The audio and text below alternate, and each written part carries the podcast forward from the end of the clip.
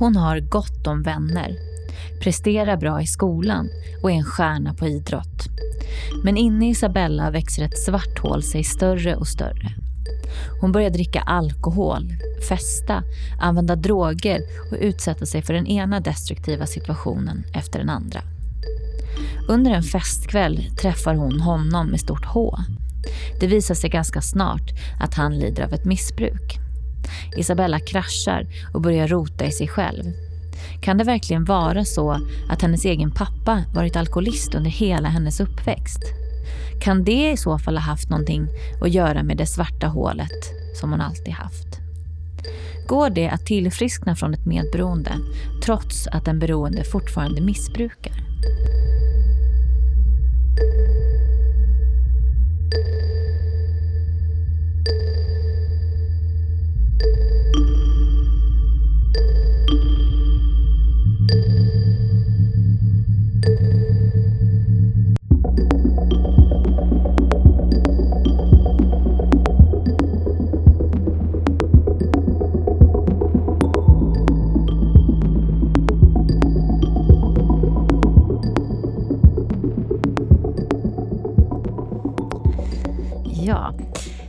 Jag tänkte börja med en liten fråga, mest för att bara ringa in din familj lite grann. Eh, skulle du vilja, om du, om du ser framför dig eh, hur någon utifrån, alltså någon vän till familjen eller någon bekant eller så, skulle beskriva din familj. Hur tror du att den personen skulle beskriva eh, hur det såg ut och vilka ni var? Jag skulle säga att vi var en, eh, en eh, kärnfamilj med eh, utåt sett så eh, en väldigt härlig och glad familj skulle jag säga. Eh, mina föräldrar är gifta och har varit gifta i snart eh, 30 år. Eh, jag och mina två bröder har... Eh, vi, växt, vi växte upp i en, i en förort, en lite ruff förort till eh, Stockholm. Och eh, i ett radhus eh, utåt sett som vilken, vad ska man säga, svennebananfamilj som helst egentligen. Eh, så jag skulle säga att eh, en, en väldigt vanlig familj. Om man får titta i stereotypa Sven, Svensson-mått, eh, skulle jag säga. Om du skulle beskriva, vem, alltså om de skulle beskriva dig, vem, hur skulle de säga att du var? Vem var du? Jag var den här eh, spralliga och glada tjejen. Eh, jag fick alltid höra när jag var liten, jag och mina bröder, att vi var väldigt trevliga och sociala och vi var så bra, bra på att prata och vara vuxna väldigt tidigt. Eh, som mina föräldrar berättade för mig. Och det var ju väldigt populärt.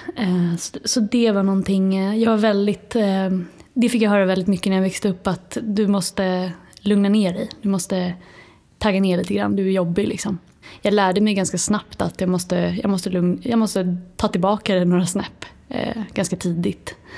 Eh, och jag minns några specifika tillfällen där det var väldigt ung ålder. Liksom, att det var, nej, det, det kan, jag kan inte riktigt vara mig själv. Jag måste, jag måste ta tillbaka det lite grann. Eh, men eh, utåt sett så skulle jag säga att eh, jag var en väldigt duktig, duktiga flickan, liksom, skulle jag säga. Men när du säger ta tillbaka det, på vilket sätt hur, vilket sätt är att ta tillbaka det? Tagga ner lite grann. Jag var för glad och sprallig. Liksom. Jag var för mycket helt enkelt. Eh, så jag var tvungen att ta ner det några snäpp eh, för att inte vara jobbig. Vem var det som sa det till dig? Eh, det var min mamma, bland annat. Jag kommer ihåg att vi var utomlands i Spanien med en annan familj. Så, så var jag jätteglad och ville hitta på massa saker. Jag var väldigt, väldigt ung. Jag minns inte, jag kanske var ah, jag var väldigt ung. Um, då, då skällde hon ut mig och sa att nu måste du sluta vara så jobbig. Folk blir irriterade på dig, du är för jobbig. Så här, gå och gör någonting annat. Liksom. Och då minns jag att där, nej, oj, jag är nog verkligen jobbig. Liksom. Uh, och började ifrågasätta mig själv och liksom min personlighet. Uh, så det gjorde jag väldigt tidigt skulle jag säga. Såg du dig själv då som en glad person? Att du hade nästan identifierat dig själv så? Ja, jag kände att jag blev liksom eh, ska man säga, kränkt. Eller liksom att, eh, va? Men vad menar de? Eh, först så här, jaha, är inte det här okej liksom? Och det var väl, eh, innan dess började jag anpassa mig eh, och liksom började läsa av folk och situationer väldigt tidigt. Eh, jag kommer ihåg jag gick eh, paradoxalt nog, eller vad ska man säga, konstigt nog i en eh, kyrkans barntimmar när jag, ja, i tidig ålder och eh, mina föräldrar är verkligen inte troende utan snarare tvärtom. Och jag minns väldigt tidigt där det var en situation, eh, så var det en en tjej, jag var bara mig själv, det var ingen specifik händelse. Jag var kanske var fem, sex år är man då, jag minns knappt.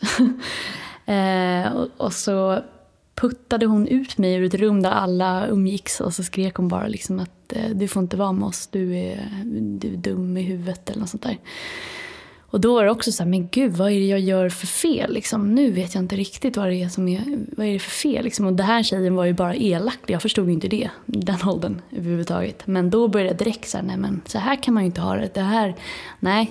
Eh, så nu måste jag börja liksom anpassa mig och det var väldigt tidigt jag började spela spel och liksom började läsa av folk och situationer. Och, och det var ju också någonting som hejades på lite grann i, i familjesammanhang. Liksom att man ska vara trevlig och man ska alltid sätta andra först. Och liksom så här, var inte för mycket utan verkligen där liksom, jantelagen, ta inte för dig för mycket. Liksom. Eh, så, så väldigt snabbt så började jag liksom flytta gränserna av vem jag själv var. Eh, så, så det började ju väldigt tidigt. Jag, kan inte, jag kunde ju absolut inte se det då. Men, men nu ser jag ju det glasklart att det började tidigare än vad jag trodde. Eh, verkligen. Men eh, Så du skulle säga att det var ungefär när du var fem sex år? Ja, det skulle jag säga. Där du liksom började upptäcka det här? Det är mitt första minne av att jag börjar anpassa mig och liksom känner att jag inte själv, eh, den jag är, är inte nog. Eh, så då, ja, det skulle jag säga. Mm. Eh, men jag tänker då, för om du var fem sex år där, din pappa eh, han drack ju. När, hur såg ditt första minne ut? Kan du komma på liksom, eh, när du upptäckte på något sätt att, att det var någonting speciellt med det här? Att, att han blev annorlunda när han drack eller, eller så? Det var ju väldigt, väldigt tidigt. Um, alltså, min pappa är ju inte alkoholist om du frågar honom eller någon annan i min familj. Uh, men om... Eh, jag skulle säga att eh, ja, det började... Det första, han har alltid liksom, det har ju alltid varit lite tassat på tå. Att man, man vet liksom inte vad det blir för slags eh, humör. Eh, menar, det är verkligen Dr. Mm, Dr. Jekyll och Mr. Hyde. Eh, han kan vara världens gladaste på fyllan men han kan också vara världens elakaste. Och det var ju de stunderna man var rädd för. Liksom, att den personen vill man inte ha fram. Eh, så, så jag, jag minns inte specifikt när det började liksom, men det har ju, jag menar alkoholism är en progressiv sjukdom så att det såg ju värre ut när jag var i 15, 16, 17 års åldern. Eh, då var det ju väldigt tydligt liksom. Eh, men i väldigt unga dagar så, så har vi väldigt mycket glada minnen och, och, och jag menar och det är ju verkligen så sjukdomen ser ut. Jag menar, han är världens bästa pappa när han har varit nykter och vi har haft hur mycket roliga minnen som helst. Men också världens, eh, ja, man kan bli världens monster på fyllan. Liksom. Hur, hur var han när han var nykter då? Kan du beskriva din pappa då? Det beror på vilken dag man, man, man hittar honom. eh, men han eh, har varit han har varit så närvarande känslomässigt som han har kunnat. Eh, han har vuxit upp med väldigt känslomässigt kalla föräldrar och har haft en väldigt svår uppväxt själv. Eh, och jag förstod ju inte det, eller vad det innebar i väldigt ung ålder. Och jag tyckte ju bara att han var Ja, att han inte... Han ville hellre titta på tv och, och prata med, med mig. Eller liksom så. Och jag förstod inte alls. Jag tyckte bara att jag var tråkig och började göra det till någonting som handlade om mig. Liksom att jag måste ju vara tråkig eller jag måste ju vara si eller så för att han hellre vill göra de här sakerna. Har du några fina minnen? Någonting som du minns att det här, åh vad jag tyckte om, vad kul vi hade då eller?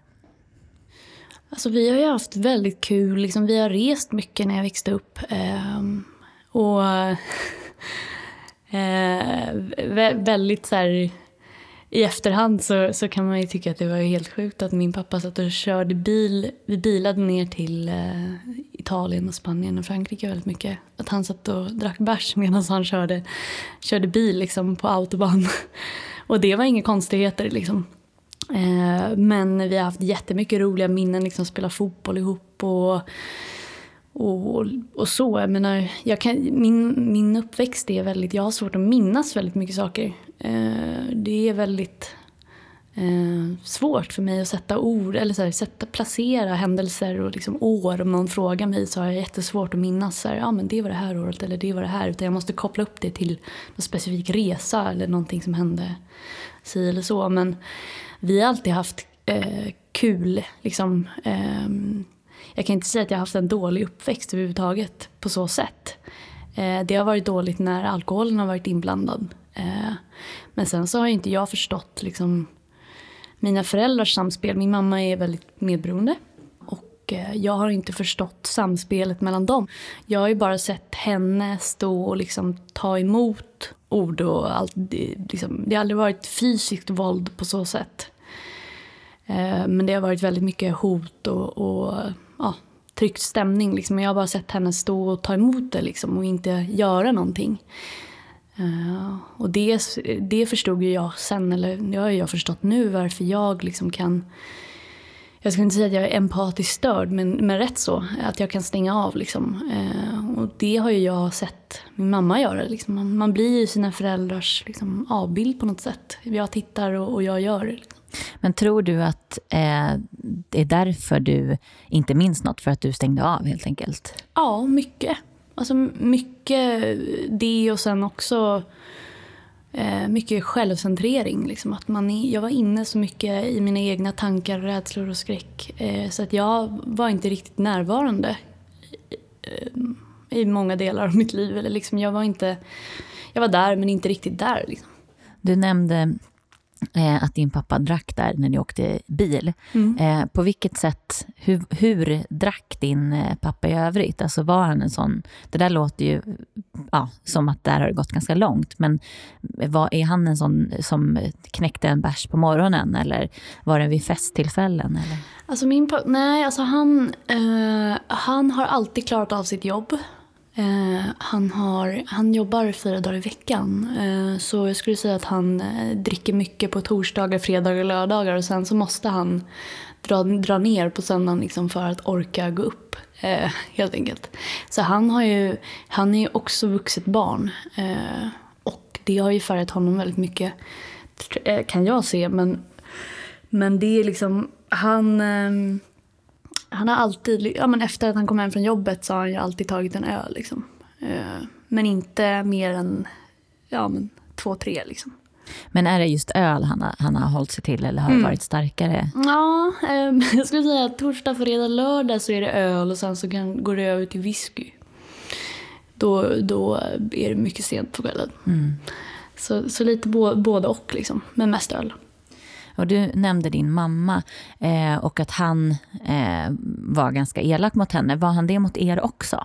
Ja, alltså, eller mot mig skulle jag säga. Eller inte mot mig bara, men jag var liksom, vi är väldigt lika eh, som personer. Och jag har alltid varit den han har retat sig mest på eh, när han har varit full. Eh, och jag har alltid liksom gett svar på tal också om han har sagt någonting.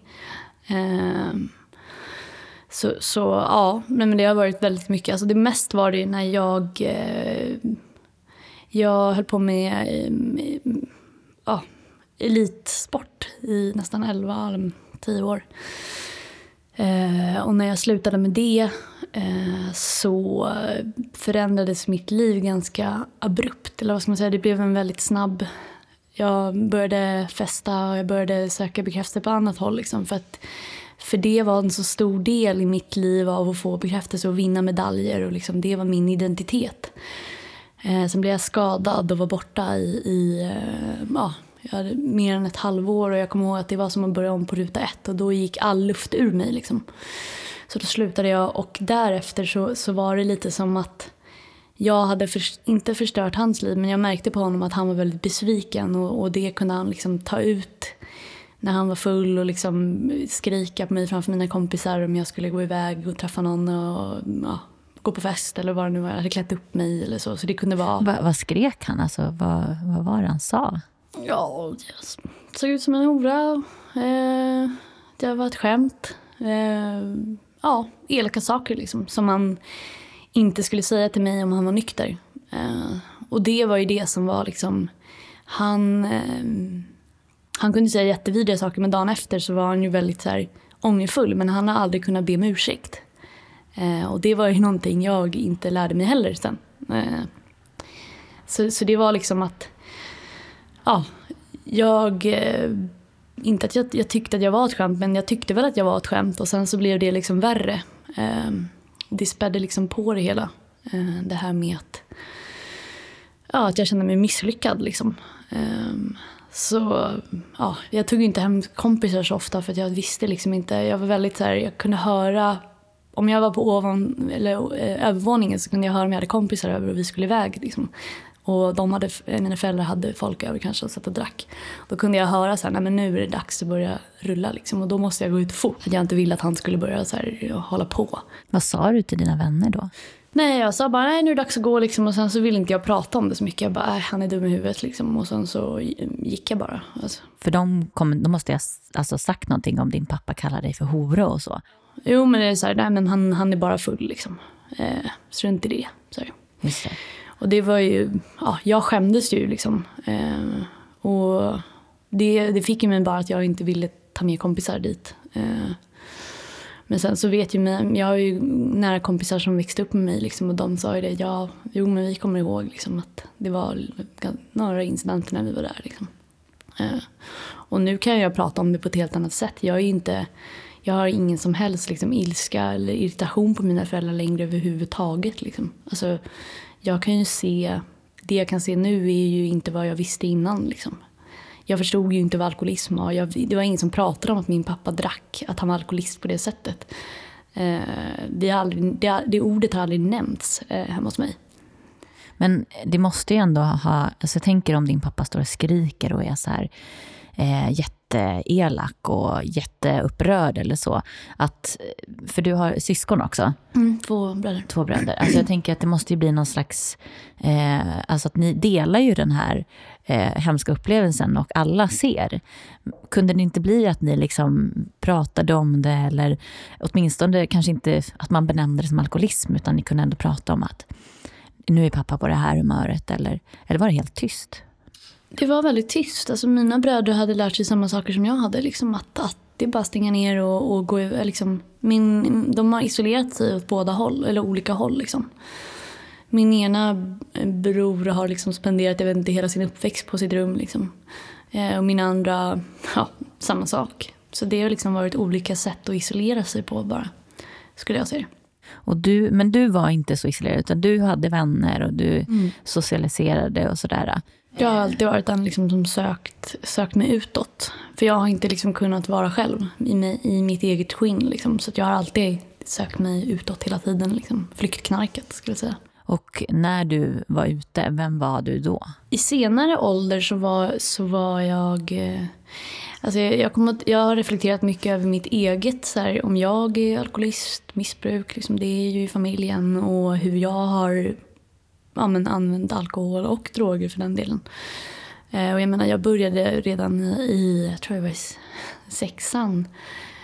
Så eh, brukade jag lura med mina väldigt snälla vänner hem. Och eh, jag bodde väldigt nära min skola då. Och då på gympalektionen så tyckte jag att det var innan den, det var precis innan gympalektionen så tyckte jag att det var en bra idé om vi skulle shotta eh, sprit innan lektionen. Och det är saker som har dykt upp så här senare år. Bara, vad i helvete? Mm. Eh, när jag började reflektera över det. Och det var så här, vad handlade det om? Det var, jag kommer ihåg att jag gillade kicken. Jag gillade liksom den här adrenalinkänslan av att Dels för att jag var väldigt bra på sport så att de loppen vi körde så var jag ändå alltid bäst. Liksom. Så jag, så här, över, jag kände mig väldigt eh, högmodig kan man säga. Eh, men, men, ehm, så jag hittade på väldigt mycket grejer som nu i efterhand är väldigt så här, vad i helvete liksom. Eh, väldigt mycket flykt på olika sätt. Att det som var räckte inte på samma sätt som jag hade fått berättat för mig själv, om mig själv. Liksom, att det som är räcker inte. Så att jag skulle säga att jag var väldigt, när jag väl gick ut sen då har jag kört ja, all in kan man säga. Men jag blir alldeles så här, fick, hur fick du med dig dina vänner att shotta sprit innan ni skulle ha Jag är väldigt övertygande om jag vill. och väldigt, väldigt eh, manipulativ och jag var alltid den här som drog igång folk och liksom jagade på så här, äh, men skärp dig, kom igen nu liksom så här. För att det, det är tråkigt att göra det själv. Och då känner man ju bara sig dum liksom, så det, det gick ju inte. Men varför tror du att du var så bra på det då? Eh, men det är ju någonting jag fick lära mig tidigt. Alltså spela, spela skådespeleri, liksom. inte vara sig själv och vara det som, som är ja, det som behöver vara eller en roll jag behöver spela för att eh, vara den roliga och liksom, ja, få uppmärksamhet är ju grund, grundviljan. Liksom. Din mamma, hur var din relation till henne? Du sa att hon var väldigt avstängd och så här, men vad hade ni för relation? Alltså min mamma har ju varit min idol sedan jag var liten. Alltså verkligen så här, jag har sett upp till henne. Så här, wow, hon, hon är så lugn och hon har svar på allting. Och, och liksom hur hon kan behålla lugnet under när det är så här. Och, och hon kan hantera familjen och hon är så snäll. Och liksom jag har verkligen satt henne på ett piedestal. Och det var ju därför också. Jag har ju plockat eh, delar av min mamma och min pappa liksom, eh, på olika sätt. Och min mamma är med, mammas medberoende och min pappas beroende. Eh, så, så, hon har ju varit, alltså vi har haft, jag har ju alltid försökt liksom prata med henne. Jag har ju varit, sedan väldigt tidig ålder så var jag väldigt ledsen. Eh, det kunde liksom, det bara liksom exploderade och så kunde jag bara gråta i liksom, och inte veta varför. Eh, och då var det alltid henne jag försökte prata med och liksom, ja, se om hon hade några svar. Eh, och hon har ju alltid gjort så gott hon kunnat. Liksom, och hon, hon har ju inte vetat om själv. Om, alltså hon har ju inte den insikten jag har om, om alkoholism som det är nu eller vad medberoende är. Hon har ingen aning om de här bitarna som det är. Eh, så ja. Så hon liksom försökte ju tackla mig. Min pappa har ju aldrig klarat av det där. Liksom, när, jag, när jag blev ledsen då var det så här, gå till mamma liksom. det går inte. Um, och min mamma är väldigt avstängd, eller har varit avstängd. Liksom, och, så, så det har varit liksom svårt att ha någon att prata känslor med. Eh, för att ingen av mina föräldrar har kunnat göra det själva eller har fått det med sig eh, från de familj, eller liksom sin egen uppväxt. Så det är inte så konstigt att de inte kan. Men eh, hur, hur, jag tänker du nämnde lite grann att din pappa var vuxet barn och så. Eh, hur var det när han växte upp? Alltså var hans föräldrar alkoholister eller? mycket vet du om det? Alltså jag har försökt prata lite med honom om det här men han är väldigt eh, han säger att han inte vet så mycket. Eh, jag, jag vet ju bara om min, alltså mina, nu är ju de båda, min farmor och farfar är döda men min farfar var extremt frånvarande när vi växte upp. Han bodde ju bara två mil ifrån oss men han har alltid liksom, han har dykt upp ett, en gång om året med en, en godispåse liksom. Och sen min farmor har varit jag skulle säga att hon är narcissist, eller var narcissist. Liksom. Eh, hon eh, en väldigt dysfunktionell familj skulle jag säga. Att det har varit frånvarande och dysfunktionell familj och eh, de skilde sig när min pappa var, jag vet inte om han var 14 eller 13 och sen så blev han och hans bröder i princip ja, utsparkade när de var 15-16 och så fick de börja jobba liksom. Ja, och, och det är ju gärna saker han tar upp liksom. Eh, om sig själv. Men din mamma då? Mm, min, mina, min mormor och morfar de lever och eh, min morfar är ju, alltså, han har ju alkoholproblem eh, men han har ju varit tillsammans med min mormor som har haft eh, ett jättestort medberoende liksom, och alltid hållit, eh, styrt honom med en järnhand skulle jag säga. Eh, nu har hon tyvärr väldigt långt gången Alzheimer och nu märker man liksom att ja, det är, att han är min, min morfar själv nu och, och det märks ju liksom på honom. Eh, jag vet inte hur mycket han dricker men, men det jag vet att det har varit väldigt mycket liksom kring midsommarafton och sådär hemma hos oss. Att det har varit såhär, nej nu eh, ballar morfar ut lite grann. Eh, mycket så här, skam och skuld kring det liksom. Men ehm, de har ju alltid varit närvarande hos oss. Men min mormor har ju alltid varit en iskvinna skulle jag säga. Eh, man har fått en kram av henne men det har inte varit en varm kram. om Man kan säga så.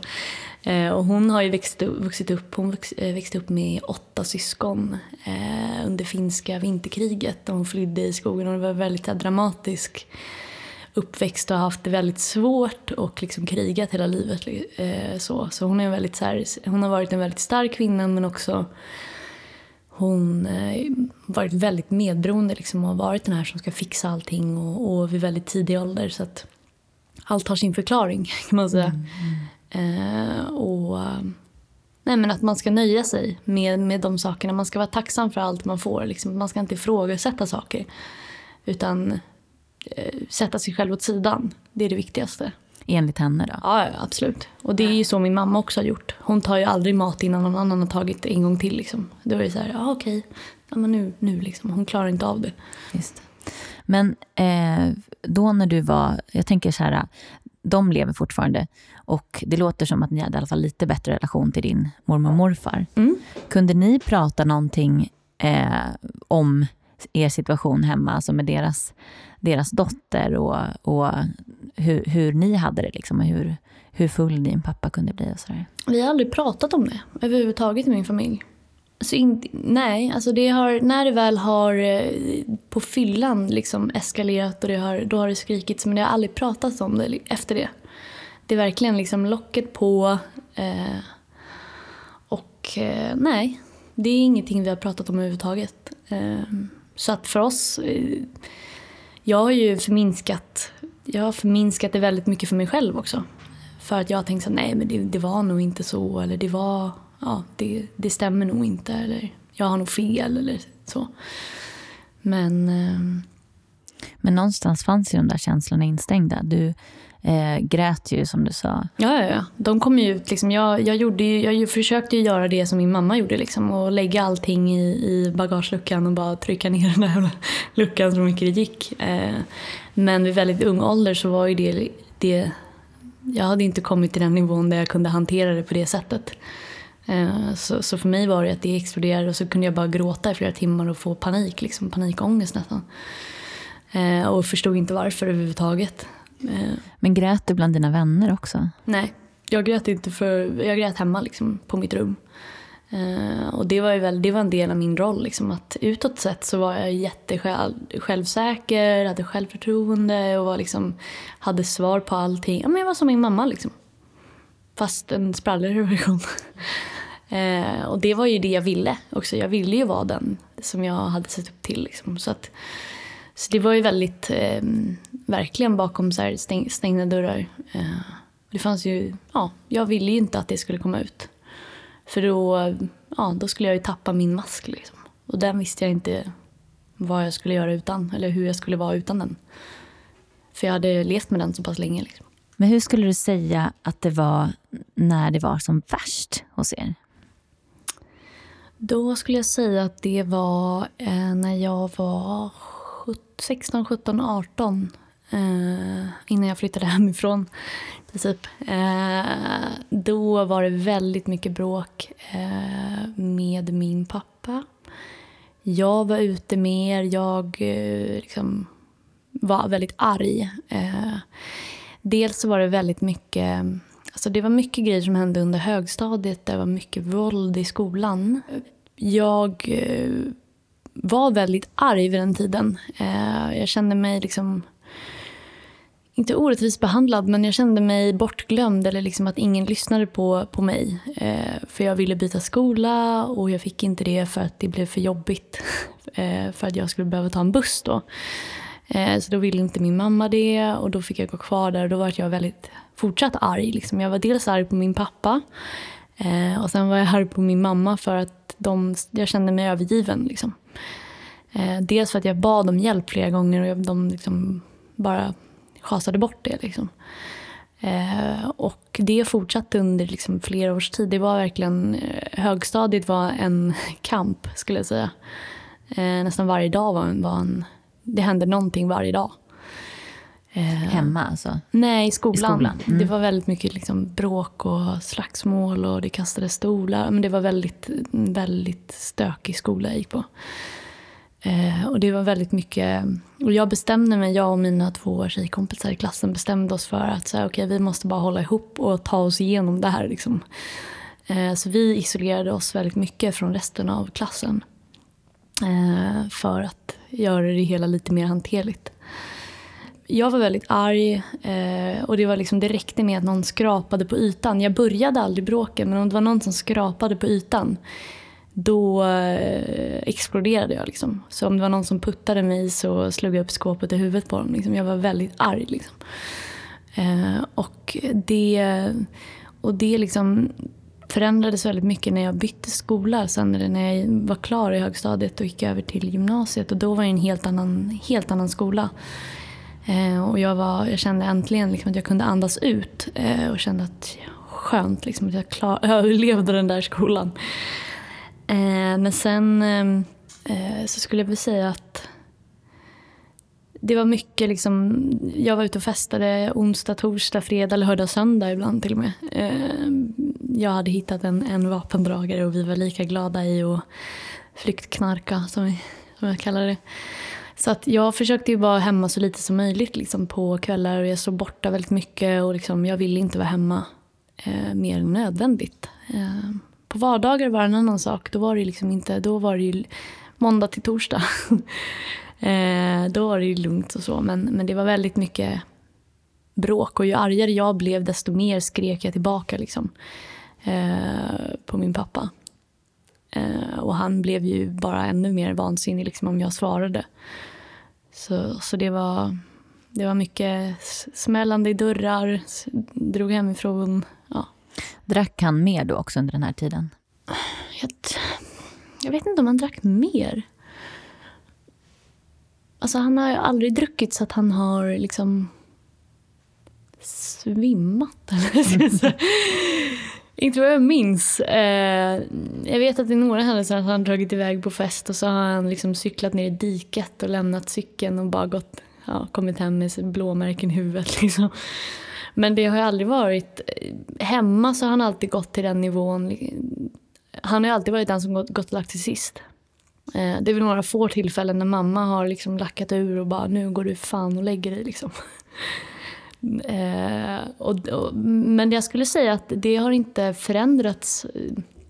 Eh, det var, det var ja, jag skulle säga att det var ungefär samma. Eh, han har alltid haft, han, jag skulle säga att han har balanserat sitt missbruk samma nivå under de närmsta 15 åren. Kanske det låg bakom också varför han kunde hålla på så länge? Eller mm, mm. Absolut, han fortsätter ju fortfarande. Liksom. Han har dragit ner mycket mer eh, nu på senaste åren. Eh, efter lite konsekvenser. Liksom. Men det jag skulle säga att han har balanserat. Han har ju liksom ett kontro kontrollerat, ska man säga, ett kontrollerat missbruk. eh, och han är ju väldigt han har ett visst medberoende också eh, som ligger där bakom. Liksom att folk får inte Eh, han är väldigt mån om vad folk ska tycka och tänka hela tiden. Och det har ju båda mina föräldrar haft gemensamt om det här fasadspelandet. Liksom. Eh, så, så, det, han har ju försökt hålla ihop det liksom, så att det har funkat för honom. Men när det blev värre, du sa att det var mycket våld och så här, eh, i skolan och, och den här grejen. Jag tänker att blev det också som en så katalysator för dig? Att du på något sätt också blev, att du kunde se vad du var kapabel till? Att du på något sätt så här, okej, okay, fast vänta nu. Eh, du, folk säger elaka saker åt dig, men nu kan du på något sätt stå upp för dig själv. Mm. Alltså jag drack ju väldigt mycket på den tiden. Eh, jag kunde ju dricka mig, jag kunde ju dra i mig en sjuttis eh, och bli liksom alkoholförgiftad. Eh, men ändå liksom ta mig hem Eh, så det, det, har ju varit väldigt liksom, osunt. Jag, gjorde ju liksom, jag var helt gränslös. Eh, och, och, jag mådde inte bra på den tiden heller så jag brydde mig inte om vad som hände. Eh, så, så, och det, det reflekterade ju liksom hur jag mådde. Verkligen. Jag sket ju i vilket. Det är så här, ja, men jag trivs ändå inte som det är. Jag struntar i vad som händer. Eh, det kan inte bli, eller jag kände så här, det kan inte bli värre än vad, vad jag känner som det är. så. Men sen, alltså jag tänker det här drickandet då, om man dricker så mycket så måste det få konsekvenser. Mm, jag kommer ihåg, eh, alltså en, en, en gång så hade jag dragit i mig faktiskt en, en hel sjuttis på en fest och sen så följde jag med mina tjejkompisar hem och jag var ju redlös. Liksom. Jag spydde, kommer jag ihåg, den natten och det var, nej. Och sen dagen efter så kunde inte jag ta mig hem. Ehm, de bodde i Huddinge. Så det var liksom så här, jag var tvungen att ta pendeltåget hem då. Och sen så, jag mådde så dåligt så jag fick, det är den enda gången jag har ringt min pappa. och bara du måste komma och hämta mig. Det går liksom, jag kunde inte åka tåg. Eh, och och det, den grejen får jag fortfarande höra än idag. Kommer du ihåg den där gången? Eh, och det är den enda gången jag har ringt dem. De har ju aldrig, och det var för att det var dagen efter. Eh, jag har ju aldrig ringt, han har ju aldrig varit en sån förälder som har hämtat på en kväll, liksom, på en fest. Aldrig någonsin. Liksom.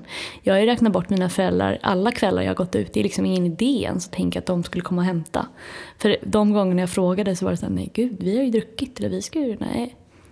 Så det har ju aldrig liksom, de har inte varit de föräldrarna på det sättet. Eh, men, men mer konsekvenser än så förutom att, att jag mådde sjukt dåligt. Liksom. Jag hanterade ju det bakom stängda dörrar.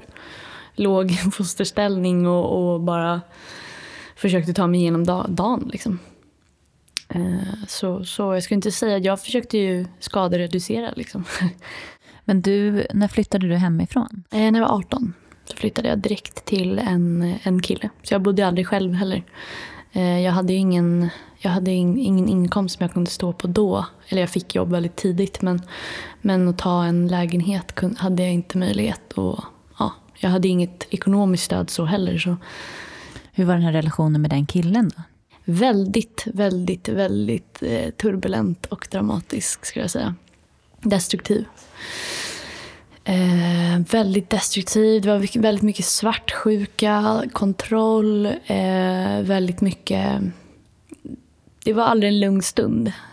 Eh, han eh, hade ett... Eller, hade ett spelberoende. Jag vet inte om det var bara spelberoende men, men också att jag tror att han var manodepressiv. Eh, så det var väldigt så här, eh, upp och ner hela tiden och han kunde vara ja, det var väldigt berg liksom. Eh, och eh, vi, vi var bara dåliga för varandra skulle jag säga. Eh, jag, om det inte fanns kaos så skapade jag det. Och han var väldigt, väldigt svartsjuk. Eh, och det var väldigt mycket bråk. Eh, och ja, det var ingen lycklig relation så. Det var ingen sund relation. Jag var inte sund, han var inte sund.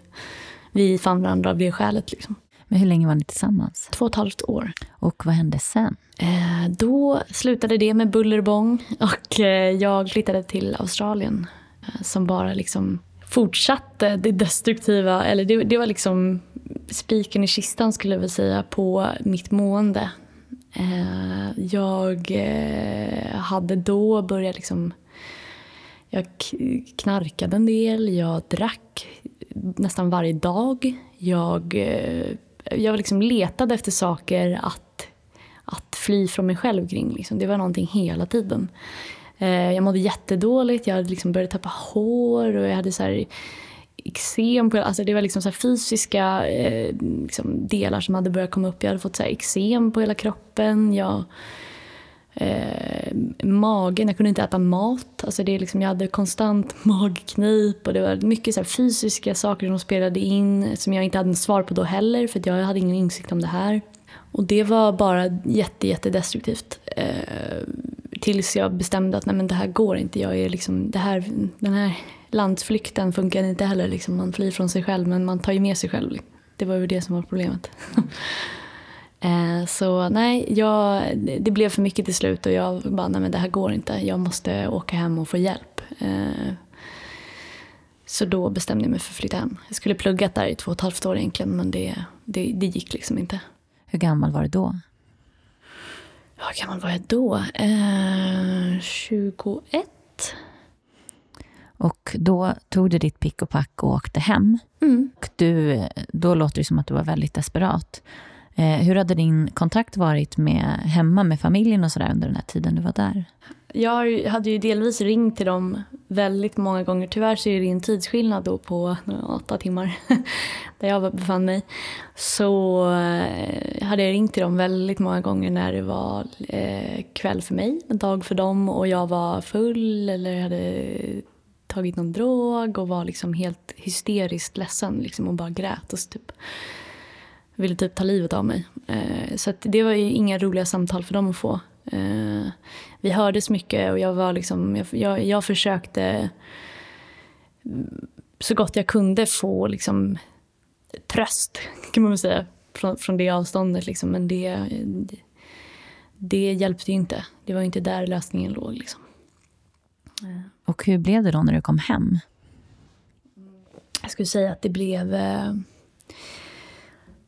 Alltså det, var, det fortsatte ju. Liksom. Jag gjorde ju ingenting annorlunda. Jag, jag gick eh, och sökte hjälp, eh, terapi. Eh, men det var liksom ingen som... Det var ingen som ställde de här frågorna som, som var rätt frågor kan man väl säga. Jag, eh, de, det var väldigt mycket liksom... Ja, hej, här har du antidepressiva, varsågod. Eh, och så gå, kom hit och pratade Men, men, det var liksom ingen som frågade mig om, om min uppväxt eller om hur min familj var eller liksom på det sättet. Eh, det var ingen som kunde närma sig det eller ställa de frågorna som behövde ställas. Liksom. Jag kände mig bara konstigare när jag gick därifrån och mer eh, sjuk i huvudet. Liksom.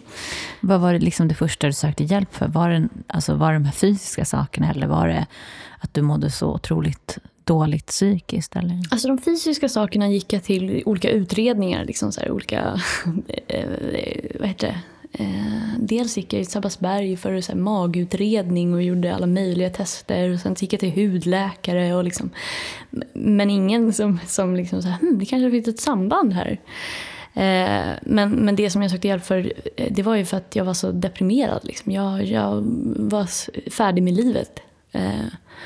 Jag kände att varje dag när jag vaknade var så här, nej, det här, det här är ingen idé. Liksom. Ska det vara så här varje dag? Eh, det, det kommer inte jag orka. Eh, så, så det var väldigt liksom, mörkt. Eh, och, och, till slut så kände jag bara att nej, men nu, det går liksom inte. Jag måste, jag måste verkligen söka hjälp. Men eh, ja, parallellt med det så hade jag eh, träffat eh, min eh, ja, nuvarande sambo. Då. Vi hade träffats eh, redan vad var det, 2007. Eh, och var vänner sedan dess. Men, men eh, vi hade börjat träffas och han var också väldigt destruktiv. Eh, så vi, liksom, vi knarkade ihop och, och festade ihop. Eh, och jag, eh, ja, jag mådde fortfarande väldigt, väldigt dåligt och kände liksom att det finns inget svar på det här. Eh, så jag kände mig väldigt vilsen. Eh, som jag alltid hade gjort kände jag. Blev det, alltså jag tänker den situationen då, att du någonstans, alltså innan har du ju lyckats fly på något sätt och du har ju gråtit och, och eh, på något sätt kommit i kontakt med den här sorgen som du ändå har känt. Eh, men jag tänker att den här att komma hem, hade du någon lägenhet du kom till eller fick du flytta hem? Så jag delade lägenhet med eh, tjejen jag reste med. Eh, vi hittade en lägenhet vi kunde hyra tillsammans. Ehm, jag var väldigt liksom då var det att eh, jag var tvungen att få tag på ett jobb eh, och jag hade också sökt en utbildning som jag ville komma in på som jag inte kom in på. Och jag bara kände så att nej men nu går allt åt helvete. Eller liksom livet sköljde över mig och bara nej, nej men jag har inte or orken att hålla på så här längre. Jag kände bara att det, jag kan inte hantera mitt liv liksom. Det funkar inte längre. Eh, så det blev bara mer, det kändes som att jag typ ramlade baklänges utan någonting som tog emot mig. Uh, för jag hade ingen, jag hade inte, jag kunde inte se in i framtiden. Liksom. Det var mitt största problem. Att jag ville veta, så här, kommer det här bli bättre någon gång? Kommer jag må bra någon dag? Liksom? Men hur var det då när det var som värst? Låg du hemma liksom och bara grät? Eller? Eh? Mm. Ja, jag började dagen med att gråta och sen så låg jag bara i princip i min säng och bara tittade ut. Uh, kom, det var vår då, så låg jag och tittade ut och bara varför varför, jag, varför är det som det är? Liksom? Varför mår jag som jag mår? Liksom jag, jag, hade inget svar på någonting. Jag ville bara liksom försvinna. Typ. Eh, så, så, ja, jag skulle säga att jag isolerade mig väldigt mycket. Eh, och när jag väl inte isolerade mig så var jag ute och gick all in. Liksom. Så att det var både och. och då när du sökte hjälp, så vad sa de till dig?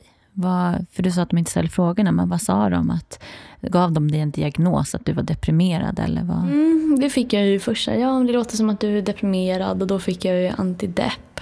Eh, och sen så blev jag vidare slussad till en samtalsterapeut som var i princip satt och lyssnade och nickade. Liksom.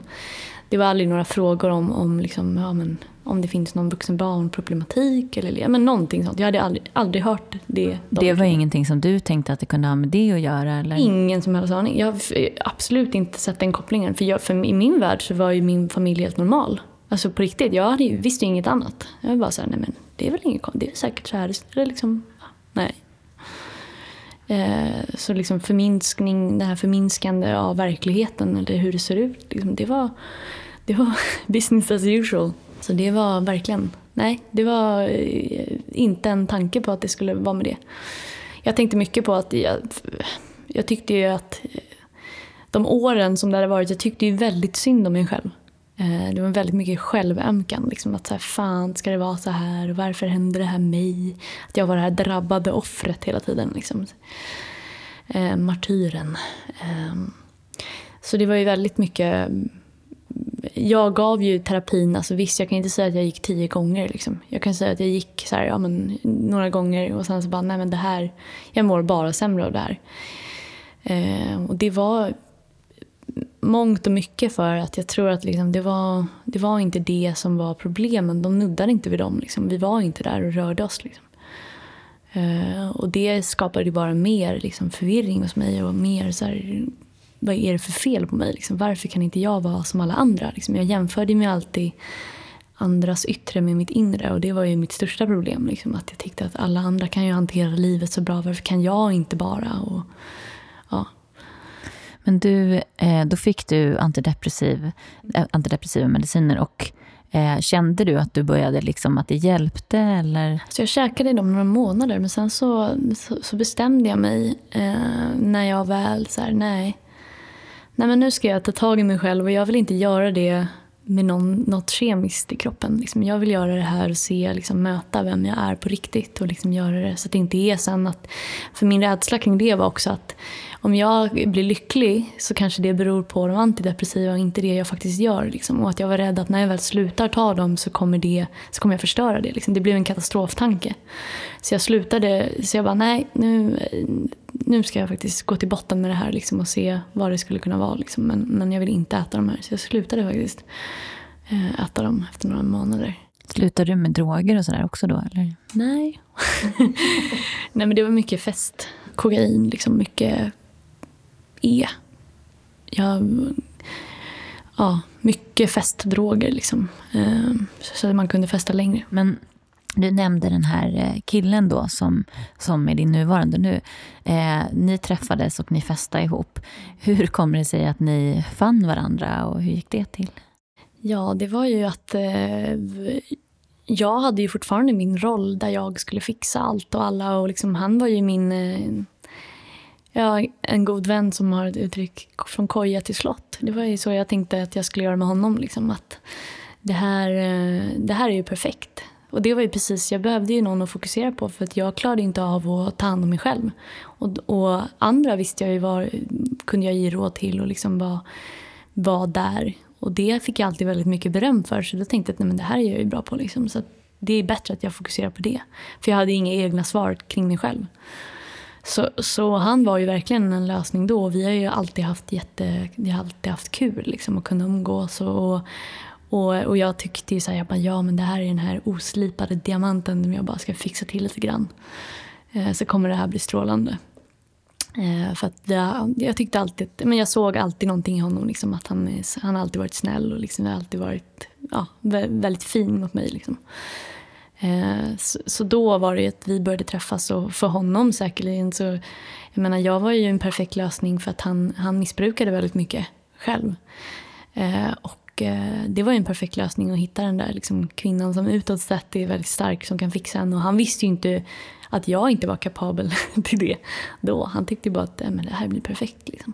Men förstod han att han hade problem och därför ville han hitta någon som kunde fixa honom? Eller? Mm, alltså han, han visste att han hade problem och, och väldigt tidigt. Jag insåg ju väldigt tidigt. Eh, det var på min födelsedag. Så firade vi, ja det var precis när vi hade träffats. Det var på min födelsedag. Och eh, då så skulle han ge mig en present. Vi var ute och åt. Men så sa han att du, eh, vi måste, jag har inte med mig presenten, men vi måste åka och hämta den. Så här. Jag bara okej, okay. intressant. Så här, vi hade en väldigt så här, men romantisk middag. Eh, sen så fixade han en taxi, så åker vi ut till en fotbollsplan i en förort. Och där ska han hämta min present som då är tydligen ett gram kokain. Eh, som han ville ge mig en present. Jag trodde ju att han skämtade då. Jag, eh, då var det verkligen så här, skojar han på riktigt nu med mig? Men det var, det var verkligen på fullaste allvar. Eh, och, och jag, då, redan då, då fattade jag så här, nej nu ska jag testa hur illa det här är. Och jag kommer ihåg så här, jag bara, nej men du, jag ska spara den här. Jag vill inte använda det här nu. Jag vill spara det här till ett festligt tillfälle, kommer jag att jag sa.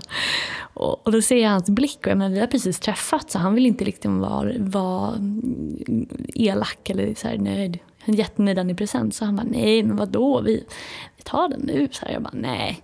Så, så tar jag bara det och lägger ner i min plånbok liksom, och stänger och lägger ner. Jag bara, nej men jag vill spara den. Och sen så ju mer tiden går så blir han så här, nej men nu, nu får du skärpa dig, så här, ta upp den där nu, sluta larva dig. Så här, och börjar övertala mig. Till slut så blir han liksom riks, vansinnig. Så här, men ge mig den nu liksom, och blir arg. Och då var det så här, okej, okay, ja men det här är ju värre än vad jag trodde. Liksom. Men vad var det som fick dig att och testa det här? Jag tänker att, eh, hade du haft dina aningar innan eller var det här som en, liksom att du bara wow, vänta? Jag hade haft mina aningar innan. Jag menar, han kunde ju komma hem till mig och liksom dricka upp mitt spritförråd. Eh, och det var inga som helst konstigheter tyckte han. Liksom. Så absolut, jag hade haft mina aningar. Eh, så det var ju visst, jag blev ju verkligen så här, Jag tänkte ju att han var som jag, att han kan sluta om han vill. Jag kan ju sluta om jag vill. Jag kan gå hem klockan fem, jag kan gå hem klockan fyra. Eller liksom, jag känner så här, nej men nu, nu får det vara nog. Liksom. Um, och, och, det har ju inte han. Och det, och det var ju det jag märkte där, liksom, att han... Det, det, funkar inte riktigt på samma sätt, verkar det som. Eh, så det var ju då det blev uppenbart för mig liksom, att nej men det här... Och då mådde jag så dåligt med mig själv också så jag kände bara att nej men det här, jag orkar inte hålla på med sånt här nu faktiskt om jag ska vara helt ärlig. För där jag befann mig så var det verkligen, nej det, jag kan inte lägga någon mer energi på någonting annat än mig själv som det var.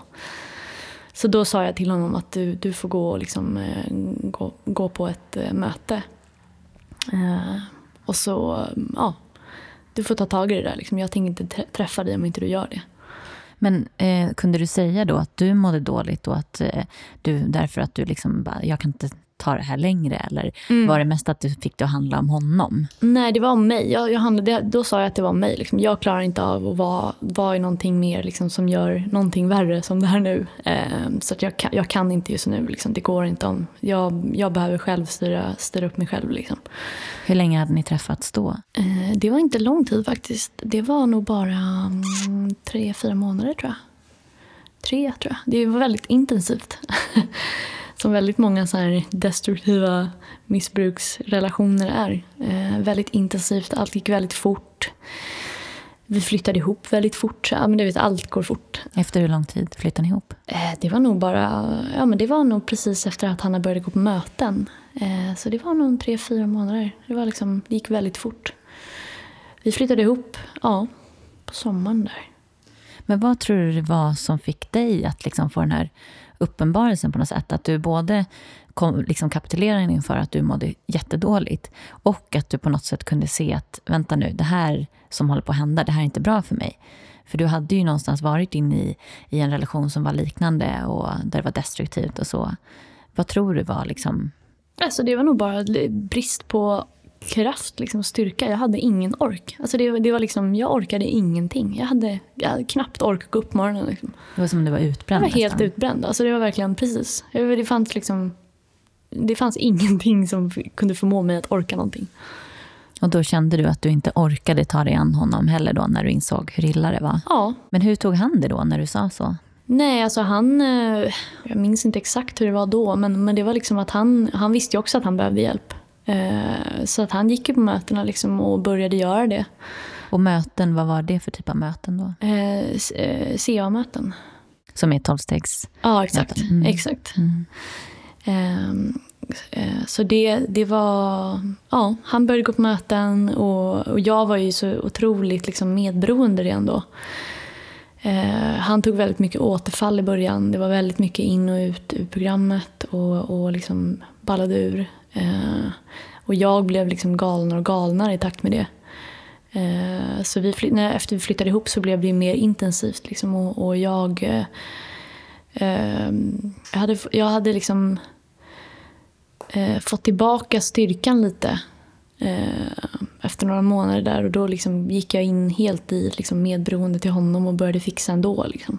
Och dök in i vad han skulle göra och inte göra med programmet och liksom gå på möten och, och så här ja, ringa sin sponsor. Och... Hjälpte det, alltså upplevde du att det var en skillnad när han började gå på de här mötena? Ja, det, det gjorde det. Men det var ju fortfarande, om jag jämför han då med nu så är det en helt annan person. Eh, han ljög ju hela tiden förut. Alltså han kunde ju stå vid Gullmarsplan och säga att jag är hemma om två minuter och, och, och vi bodde liksom 20 minuter bort. Eh, det, det, var verkligen så han ljög hela, hela tiden. Eh, och jag blev liksom vansinnigare och gal, galnare hela tiden. Liksom. Och, så det var ju väldigt liksom, destruktivt och, och jag mådde bara sämre och sämre eh, ju längre tiden gick. Jag fattade inte att jag var medberoende överhuvudtaget liksom, och att det var lika progressivt som alkoholism eller vilken missbruksproblematik som helst. Liksom, att det blir liksom inte bättre utan det blir ju bara värre. Eh, var han elak mot dig också? Nej, alltså han, var, han har aldrig varit elak på det sättet. Eh, han har bara liksom ljugit och svikit och liksom... Eh, ja, eh, stängt bort mig liksom. Eh, och varit liksom väldigt... Väldigt liksom... Ja, tryckt bort mig. Eh, och ljugit. Har, har du några så starka minnen av någon lögn som du verkligen tog hårt? There are so many. Mm. eh, nej, men, eh, så det största sveket det var ju liksom Typ. han åkte iväg på, på ett sånt här eh, världskonvent med CA och eh, och det var första gången jag kände så här, okej, okay, dit kan han åka liksom. Det är lugnt, jag måste, jag, det är bra andrum liksom. Där, där kan jag lita på honom. Eh, och sen så när, när han kom hem efter det eh, och jag var ju jättesjuk så jag kollade igenom hans mail och liksom, jag fick en dålig känsla när vi stod och pratade. Och så kollade jag igenom hans mail efter det. Och då hittade jag en mail där han hade hitt, äh, träffat en tjej där. Eh, som han höll på att flirta med och skrev att han ville att hon skulle komma och hälsa på eh, i, i Sverige. Och då, eh, då var det liksom droppen för mig. Liksom, att då kände jag att nej, nu, det, här var, det här var nog. Liksom. Men sa du det? Jag tänkte att då måste du på något sätt säga att du har... Ja, ja. Alltså, han kom hem och då gav jag honom datorn med den uppföljda mejlet jag hade sett. Liksom.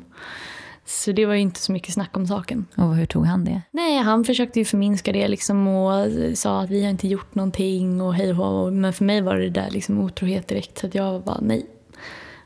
Tack och hej liksom. Eh, och jag, efter det så gick vi en del parterapi eller han ville att jag skulle gå med, så ge det några chanser. Och för min del så var jag klar då, eller jag kände så att nej, ja, det, här, liksom, det här var droppen. Um, så, så jag följde med, eh, mest bara för att sitta och säga att jag tyckte att han var en vidrig människa. Och sen så, sen så eh, sa jag att jag skulle flytta hem till mina föräldrar några dagar. Eh, men så flyttade jag ut den dagen och bara liksom tog hälften av mitt och sa ingenting tills han, ja, han kom hem till en halv lägenhet. Liksom. Eh, så jag var väldigt arg och ledsen. Liksom. Eh, så det var väldigt dramatiskt det också. Men hur vände det här sen då? Alltså efter den här situationen och ni gick i parterapi och det hjälpte egentligen ingenting? Nej, alltså jag hade redan bestämt mig liksom att nej, jag, jag, kan inte ta, jag kan inte hantera det här nu. Jag är fortfarande, jag behöver fan hjälp själv liksom. Jag hade, vid den tiden eh, så gick jag på Koanon eh, som fanns där gick jag, jag gjorde stegen, vad var det, redan 2000, det var precis när vi hade börjat träffas. Um, och han hade börjat gå på möten. Så hittade jag eh, anhöriggemenskap eh, för, eh, ja, till, till CA som, som, eh, som jag började gå på möten på.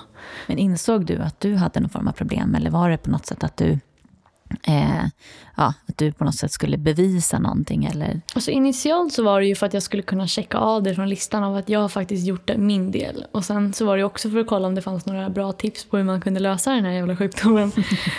och sen också liksom att jag kanske kunde plocka upp någonting som kunde hjälpa mig. Eh, så att jag var ju liksom delvis öppen för förändring men ändå liksom så var ju inte, jag fokuserade inte på mig när jag kom in till en början. Du tänkte liksom inte att du hade ett problem utan nej, du var där för att lösa att hans? Bara hans problem försvinner så kommer livet bli underbart. Liksom. Så att, eh, nej, jag såg ju inte det som att jag hade det största problemet. Så, så det var ju lättare att, att fokusera på att prata med honom då. Liksom.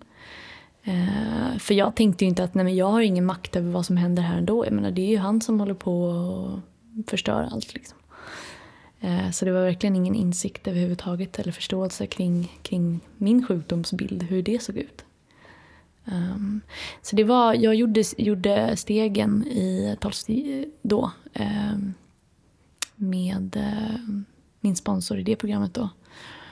Uh, jag gjorde det som, som ett körskoleprov. Liksom. Jag, jag levde ju inte stegen. Jag gjorde, jag gjorde programmet eller stegen men jag levde inte och gjorde det som föreslogs. Liksom. Så att jag tillfrisknade ju inte överhuvudtaget. Um, jag, gjorde, jag valde ut några steg som jag tyckte passade mig. Liksom. Så det blev mitt eget lilla program. Och vad var det för några steg? Då, som... de, de stegen där man inte behöver be om ursäkt.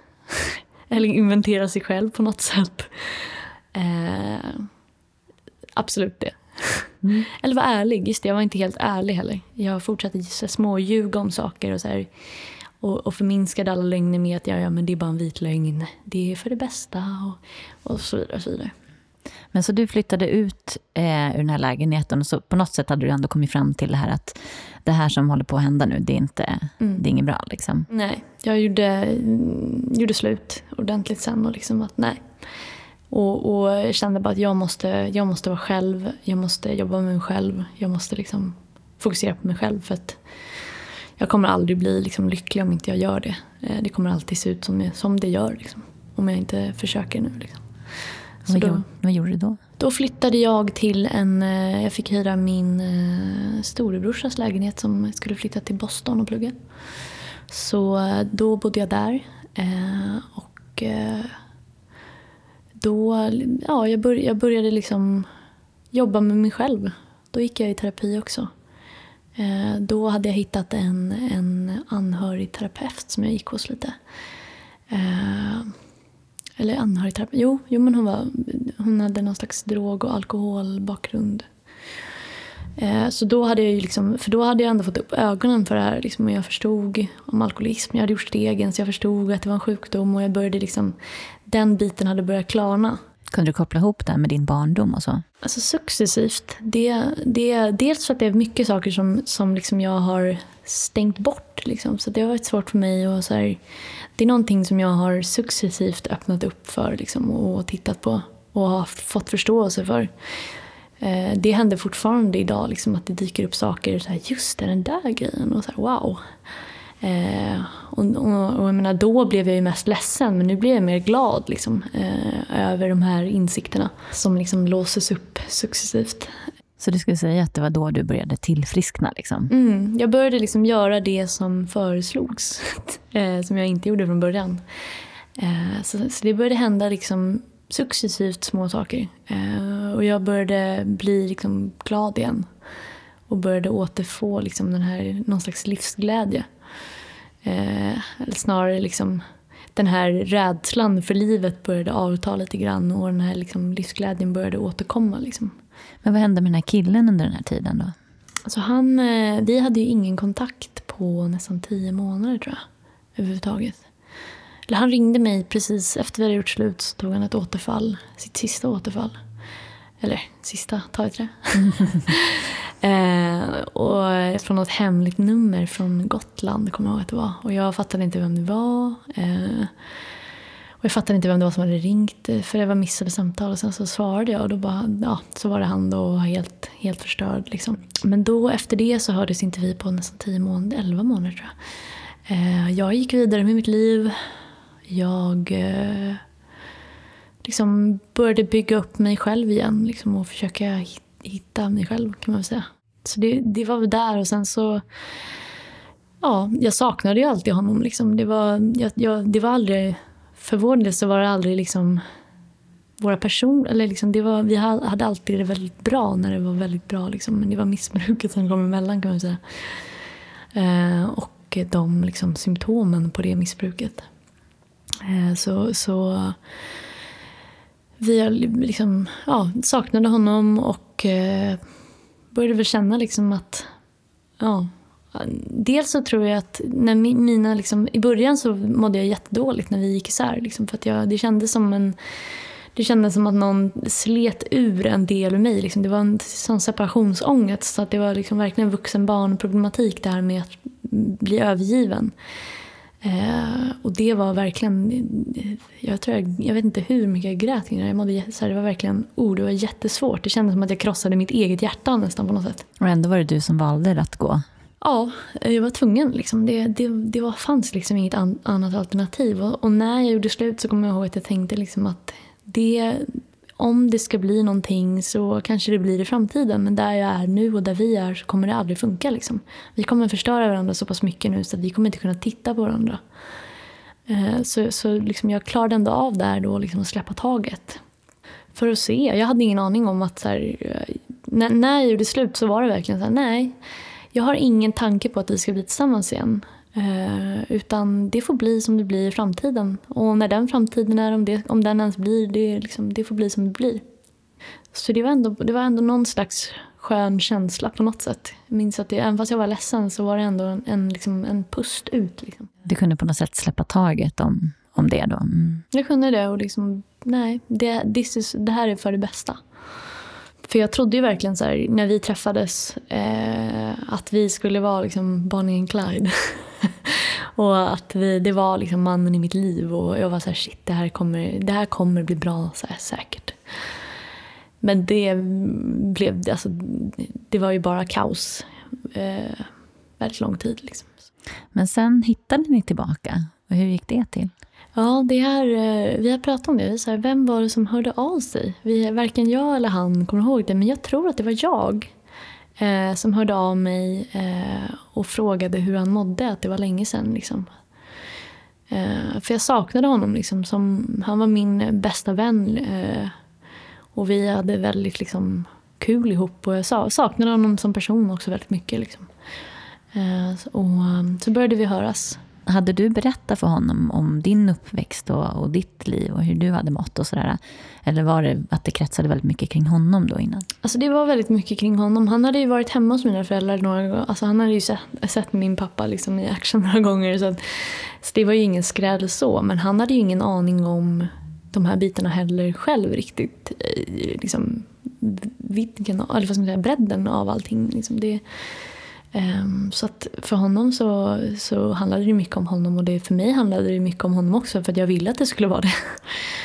uh, det var ju det ultimata för min del. Uh, men så vi började träffas igen och började liksom dejta som nya människor. Uh, och det var verkligen som, alltså som, som nya människor. Skulle jag säga. För att han hade varit nykter sen det där samtalet. Han ringde mig på sommaren där när vi precis hade gjort slut. Eller var det våren? Allt flyter ihop. Mm. så, så hade han varit nykter och gjort, gjort sitt arbete för sig själv. Liksom. Eh, inte för min skull. Och det är ju det som är det stora skillnaden. Det är ju det som behövs. Liksom. Man måste ju förstå att man behöver göra för sig själv och det funkar inte att göra för någon annan. Och det var ju därför det funkade för mig den gången också. Liksom, att jag måste göra det här för mig själv. Inte för att kunna finnas till bättre för en missbrukare eller någon annan. Liksom, utan jag måste göra det för mitt eget mående. Men hur, hur, tror du att du kom fram till det? Då? Mm, jag vet inte. Det var, det var bara en insikt. Alltså det, det var liksom, jag, jag menar, det är inte den första relationen eh, innan. Jag, jag har varit i relationer sedan jag var 15 och alla har varit dysfunktionella på något sätt. Eh, så det var inte det liksom... Eh, det var väldigt många år, ska jag säga. Eh, jag har ju bara hoppat från relation till relation. Liksom. Det är ju för att aldrig behöva umgås med mig själv. Liksom. Jag har inte trivts i mitt eget skinn. Eh, så därför har jag ju valt de här personerna som, kan, som skapar tillräckligt mycket, mycket dramatik åt mig så att jag inte behöver fokusera på mig själv eller, eller mina egna liksom, issues. Kände du då på något sätt också att du eh, i förhållande till dem så var du ändå frisk, så att säga. Att du... Ja, exakt. Mm. Och det var ju liksom verkligen det här eh, sätta sig själv på ett piedestal. Liksom att innerst inne, även fast jag tyckte väldigt illa om mig själv, så tyckte jag ju så här, du ska bara vara så tacksam att jag finns här för dig. Alltså det var verkligen så här martyr martyrisk eh, roll och jag var väldigt sådär att eh, förklarade gärna ofta för, för, eh, för dem Liksom så här, vad jag gör och hur jag är och att de ska vara så tacksamma. Och, och det har ju jag sett min mamma göra och min pappa också. Jag menar, när hon var liten och beskrev för mig hur hon träffade min pappa så sa hon Ja, när jag träffade din pappa så var han ingenting. Han var en, eh, liksom, inte en förlorare ska jag säga, men han var nobody. Liksom. Han hade ja, snorunge liksom. Det är jag som har lyft upp honom liksom. Så det är inte så konstigt att jag har gjort samma sak.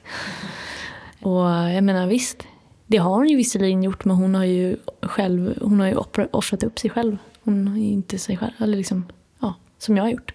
Men ni hittade eh, tillbaka till varandra och ni började dejta. Och vem var han då när ni började träffas? En liksom ärlig person. det var... En, det hade hänt någonting och jag kunde, jag kunde liksom inte riktigt sätta fingret på vad det var för någonting. Eh, men liksom, han var en ärlig människa. Och det, det hade han inte varit innan, så för mig var det väldigt så här, wow.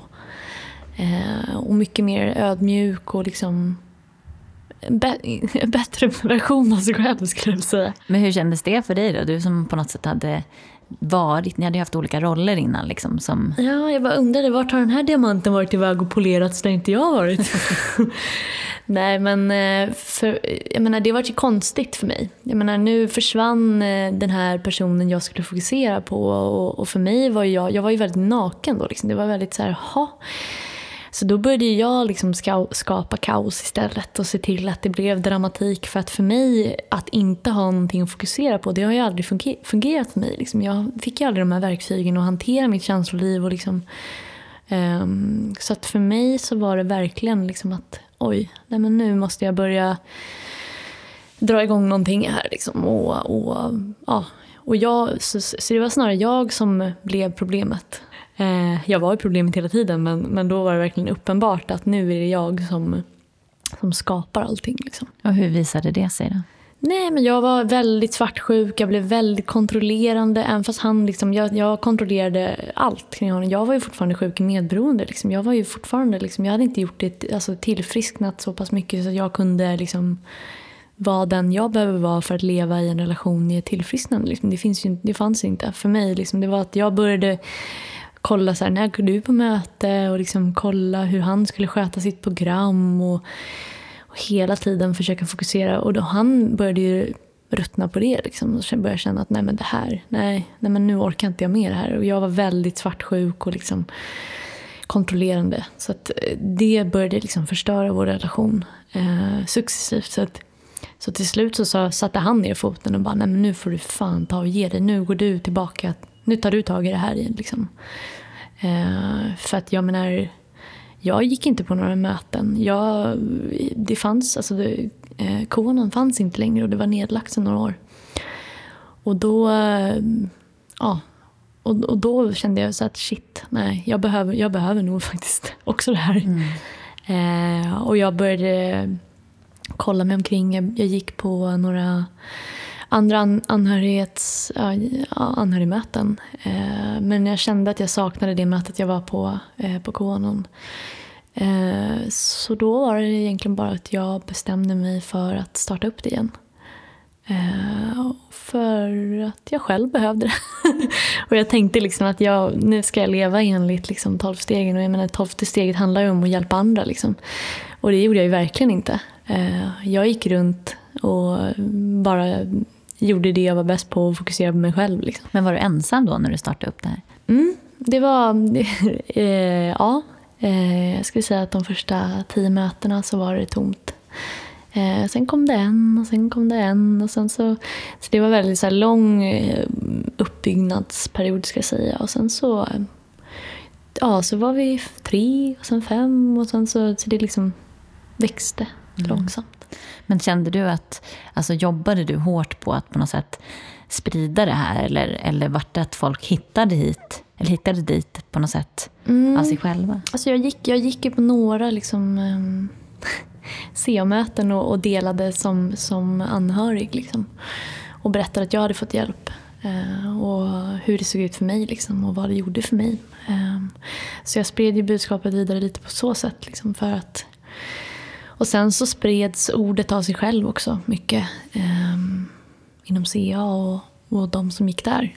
Eh, så sen så liksom har det bara vuxit efter det.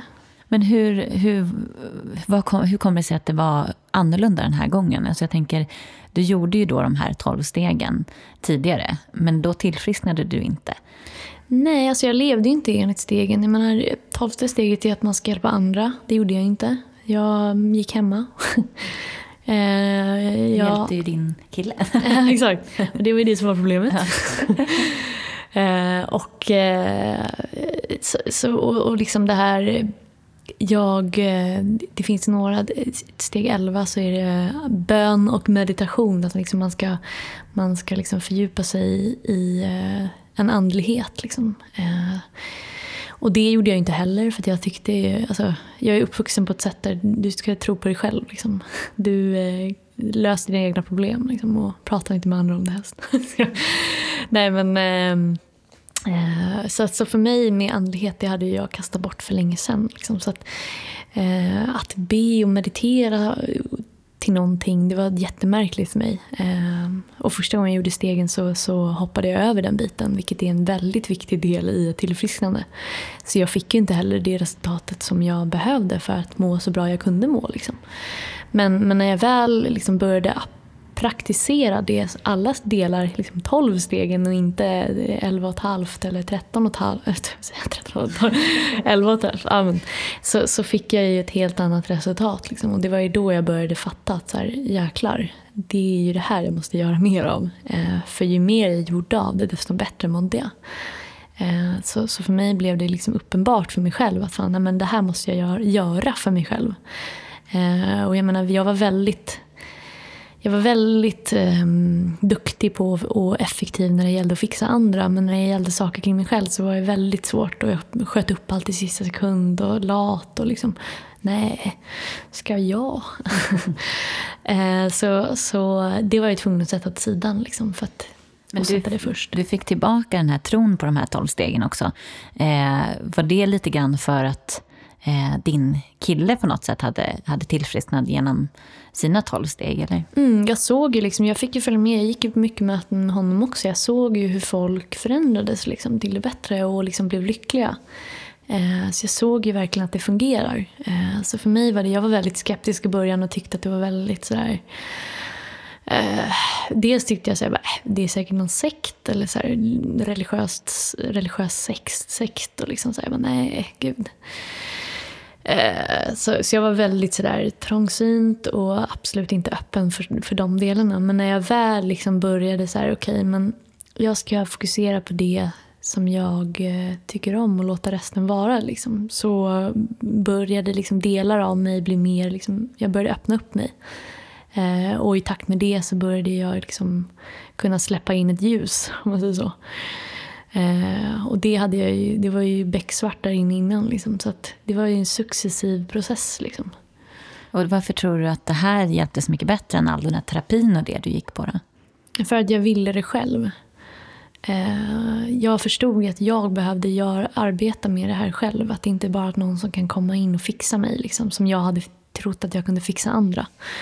Eh, så att jag behövde ju jobba med det själv. Och för mig, liksom, att jag fick den här villigheten att så fan, nej, men nu ska jag göra det här och jag ska göra det helhjärtat. Eh, så det var ju hela liksom, skillnaden. Men, men kände du, jag tänker på det här som du nämnde, bön och meditation. Mm. Eh, vad, vad, var det, vad, vad gör den här bönmeditationen med dig? Liksom, varför är den så viktig nu, om man säger? Alltså det, det den gör för mig är att jag har ju aldrig bett om hjälp. Eh, och det gör jag genom bön. Eh, och, det, och det är ju liksom för att, hjäl- ja, men för att ödmjuka mig själv. För att det har ju varit ett stor del av problemet. Att jag har tyckt att jag fixar det själv och liksom suttit på det här piedestalet. Så att be om hjälp är ju någonting som man jobbar med hela tiden då för att liksom plocka ner sig själv. Eh, och eh, meditationen för mig är ju att stilla mig själv och faktiskt låta eh, tankarna komma som jag har varit så rädd för. För jag var så rädd för att jag skulle bli deprimerad varje gång jag tänkte förut. För att under min uppväxt så blev jag nästan alltid det för att jag tänkte mig till depressioner. Det var liksom en, ett, en eh, katastroftankar som bara eskalerade. och Sen så var jag mm, liksom deprimerad. Så jag vågade aldrig stilla mig för att jag var så rädd för de svaren jag skulle få. Eh, och, och, möta mina känslor. Så, att, så för mig nu att meditera, det, det ser jag fram emot. Innan så tyckte jag att det var, jag tyckte uh, jag klarade inte av det. Jag ville inte göra det länge för då kom det för mycket tankar. Eh, och det handlade ju mycket om att jag inte gillade svaren som kom. Liksom. Eh, för att jag har tryckt bort så mycket av vad jag vill och vad jag känner egentligen. Eh, så att möta det kändes för läskigt. Liksom. Men hur mår du idag? Då? Mitt liv idag är helt fantastiskt. Alltså jag trodde aldrig, det låter så himla töntigt på något sätt, men det är liksom jag trodde aldrig att jag skulle kunna säga att jag kan vara lycklig. Jag trodde att det var någonting för andra som andra kunde säga men att det var kört för min del. Liksom att så här, du kommer aldrig vara lycklig. Liksom. Du, kommer, du kommer kämpa mot livet varje dag. Liksom. Eh, men, men idag är jag, har jag ett lyckligt liv. Jag eh, flyr inte längre. Jag, eh, jag, jag, jag kan se liksom världen utan att bli överväldigad av den. Jag liksom känner mig helt överkörd av den. Och jag tar mig själv inte på så stort allvar som jag gjorde innan. För det var verkligen så på liv eller död att jag skulle fixa allting innan. Liksom. Och jag tänkte att hela min li mitt liv fallerar om jag inte gör det, även fast jag redan hade gjort det. Liksom. Eh, så, så, så idag är verkligen Idag är snarare den här nyfikenheten till livet kommit tillbaka istället för den här totala liksom, fruktan till vad, hur jag ska hantera varje dag. Eh, så, så för mig är liksom det, det här blev liksom hela skillnaden för mig. Och många är så här, men gud ska du hålla på med det där hela ditt liv? Gud vad jobbigt. Men för mig är det liksom en, en, liksom en blessing. Alltså att det finns och att jag, jag kan göra det hur mycket jag vill. Och att det inte tar slut som någon så här terapi. Eh, nu är dina gånger slut här. Liksom bara, nej, nu är det kört.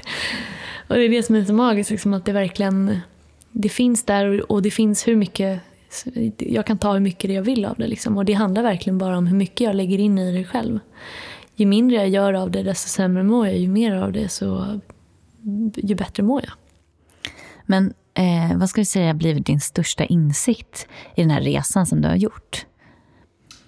Stor fråga, men... Ja, existentiell. Eh, jag skulle säga att det är eh, insikten om att jag har ett val. Det låter så trivialt men det är verkligen insikten om att jag har ett val varje dag hur min dag ska vara. Att jag väljer hur jag vill leva mitt liv och alla val, det är upp till mig. Att det är inte någonting som bara drabbar eller händer mig. Att det är ett, jag är inget offer liksom. Och det, är, det, var, det var väldigt omtumlande för mig när jag förstod det. Liksom, att, eh, att, för jag tänkte när jag var deprimerad förut så att nej, det här händer bara hela tiden. Liksom, att jag inte hade någon del i någonting. Så det är nog det största, liksom, att jag har en del i allt och, och, hur jag väljer att leva mitt liv och hur jag väljer att behandla andra. Och, och det skulle jag säga är det största. Om någon annan skulle känna igen sig i din, i din berättelse, så här, vad, vad skulle du rekommendera den personen att göra? Ta hjälp. Mm. Att eh, man inte klarar sig själv, även fast man tror det och absolut kanske fått det inbankat i huvudet. Att man inte är en svag person för att man gör det utan snarare en starkare person. Eh, och att man är skyldig sig själv att göra det. Eh, att livet liksom, det är en gåva och att man inte bara ska kasta bort den. För att det livet blir övermäktigt ibland. Liksom. Men krävs det att ens, om det är då ens partner exempelvis, eh, också blir nykter? Eller går det att må bra ändå? Det är ju det som är det fina. Det, går ju, det, är det, man kan, det man lär sig liksom är att och, vad ska man säga, avlägsna sig med kärlek. Eh, min pappa dricker fortfarande, men nu har vi en helt annan relation. Vi har en jättefin relation idag, alltså verkligen. Eh, vi bråkar inte längre, vi, vi, vi, har liksom, det är en helt annan relation. Och det handlar inte om att han har slutat dricka, utan det handlar om att jag har ändrat min inställning. Jag har slutat förvänta mig friska saker av sjuka människor. Och då, då förändras allt. Eh, och jag kan vara glad och lycklig och liksom välja själv. Och jag menar visst, är det en, en destruktiv relation där man mår dåligt, liksom, då, då måste man ju, det är upp till en själv. Eh, om man vill stanna eller inte. Men absolut, man kan leva med folk som missbrukar. Men man måste jobba med sig själv. Det kommer inte funka annars. Liksom. Då blir man ju uppäten, skulle jag säga. Det får bli sista ordet. Tack så mycket. Tack själv. Vill du veta mer om medberoende och den hjälp som finns att få? Gå in på vår hemsida, www.medberoendepodden.se. Ni kan även följa oss på Facebook och Instagram där vi heter Medberoendepodden.